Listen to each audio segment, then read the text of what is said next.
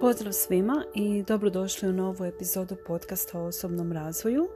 U ovoj epizodi ćemo govoriti o tome kako mjeriti svoj uspjeh i napredak. Evo kraj godine i ako radite na sebi sigurno sam da razmišljate o ciljevima za 2022. godinu i isto tako vjerujem da mnogi od vas analiziraju prošlu godinu kakva je ona bila i što bi sve mogli napraviti da nešto poboljšate u novoj godini i svojoj budućnosti.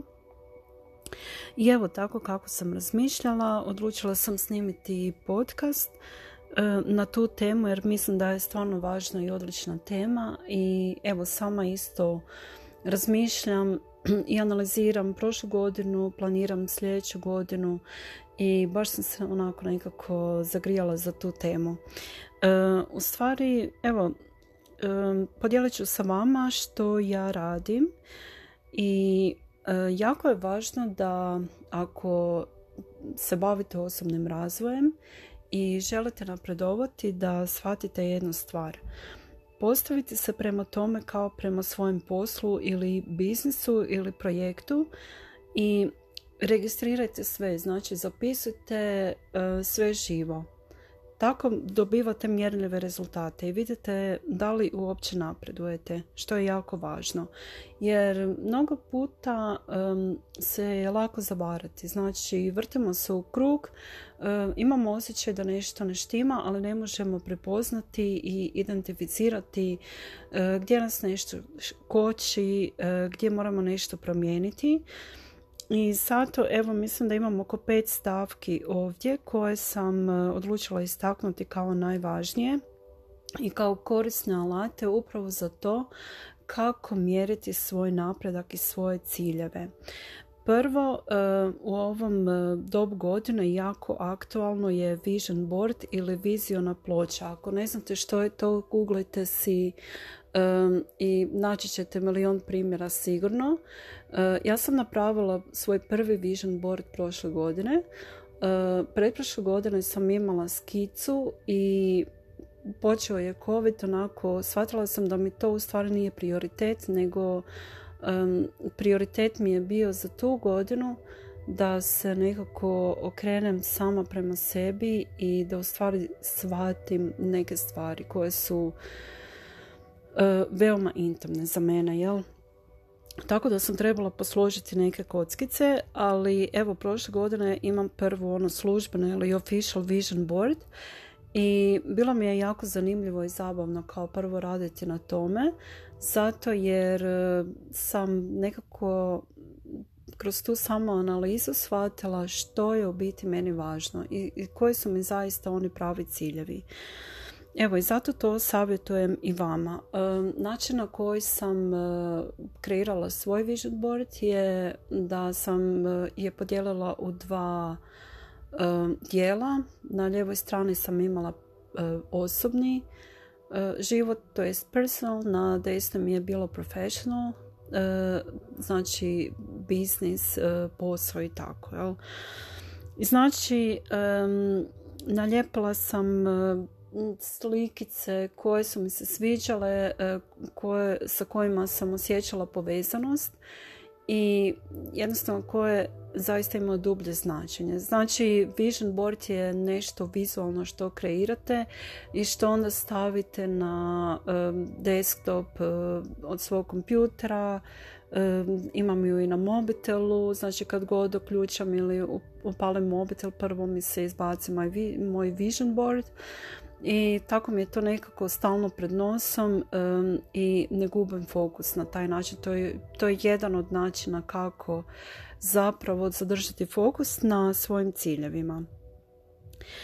E, znači, Vision Board će vam pomoći da vidite što ste ostvarili i kako se osjećate dugoročno gledajući i kako osjećate prema onome što ste mislili da želite i što mislite da, da treba mijenjati. Znači, kad sad gledam uh, i kreiram novu vision board, nisam je još napravila, ali planiram za 2022. Uh, kad sad se osvrnem na onu staru od prošle godine, onda u stvari vidim gdje sam došla, što još nisam ostvarila, što uopće želim ostvariti od onoga što mi se nije ostvarilo i kako se osjećam e, vezano uz ono što jesam postigla, ako vam to ima smisla. Znači, dobila sam neke mjerljive rezultate i evo sad imam neki feedback, e, znate, neku povratnu informaciju koja mi pomaže kao kompas e,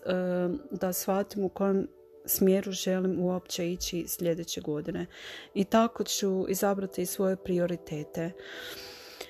E, druga stavka ili drugi alat je da vodite dnevnik. E, tako upoznate sebe i dnevnik e, možete voditi na više načina.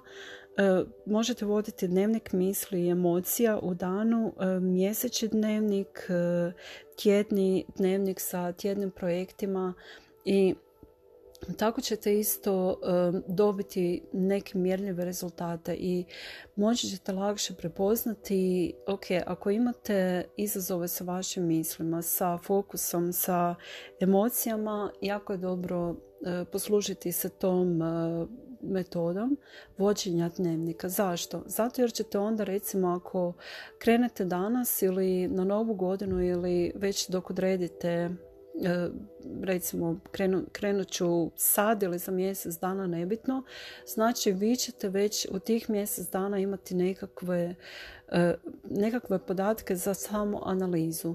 I što vam onda to daje? To vam daje onu povratnu informaciju. Ako vodite dnevnik emocija, zašto recimo u određenim situacijama imam tu i tu emociju, što mi ju izaziva, e, koje misli imam i na čemu trebam raditi, kako mislite moram mijenjati u svrhu da bi jednostavno proizvele drugačiju emociju, a samim time e, i moju akciju i reakciju na određenu situaciju. E, znači vođenje dnevnika svakako. E, treća stavka je fokus. Isto tako možete voditi i dnevnik e, fokusa, u stvari nadovezuje se na prethodnu stavku, pomaže vam uvidjeti gdje gubite fokus i energiju, znači vašu dragocjenu životnu energiju, gdje nemate dovoljno motivacije, a mislili ste da je imate i zapravo niste zagrijani za nešto što ste se prije postavili ili vam se samo sviđala ideja o tome. Na primjer, želim, želim postići to i to. Zašto? Znate, ako, ako do sad to niste postigli, koji je razlog?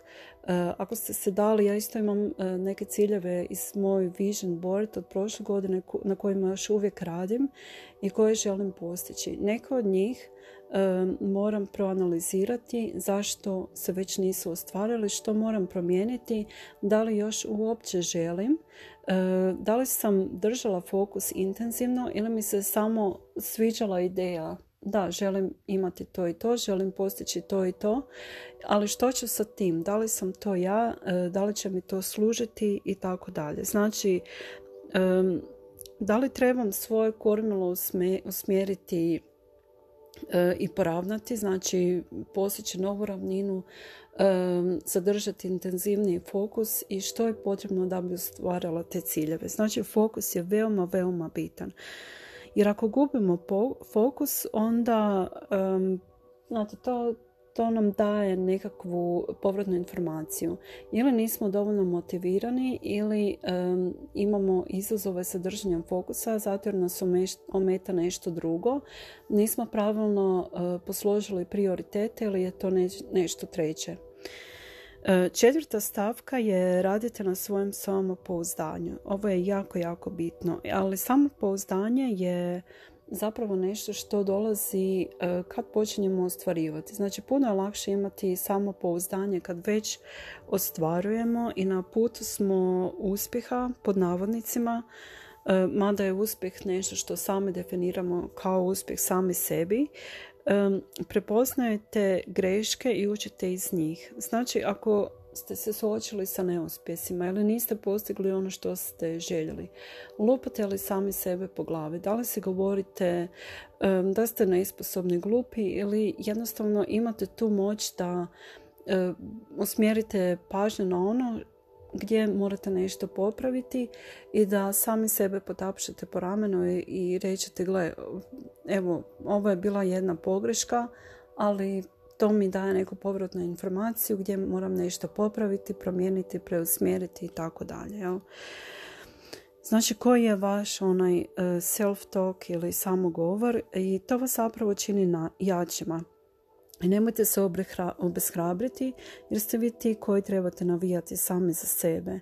E, I sami ste na svoj utakmici, a drugi su samo gledatelji. Ako vam drugi daju negativne e, povratne informacije, možete ih poslušati, možete dopustiti svojem umu da se sa njima zabavlja da, da se maltretirate pod navodnicima sami sebe zbog toga, a možete jednostavno reći ok, hvala ti na tvojoj informaciji, ja imam svoju viziju, svoj cilj i znam da ću kad tato uspjeti.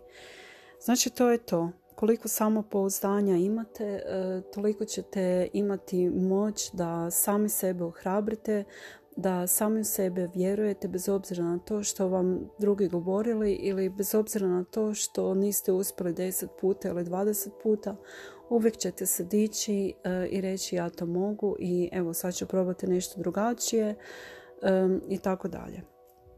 I eto peta stavka, što je zadnja stavka, je akcija i dosljednost. I učite iz svojih neuspjeha i pogrešaka i naravno to učenje je nešto što je najvažnije.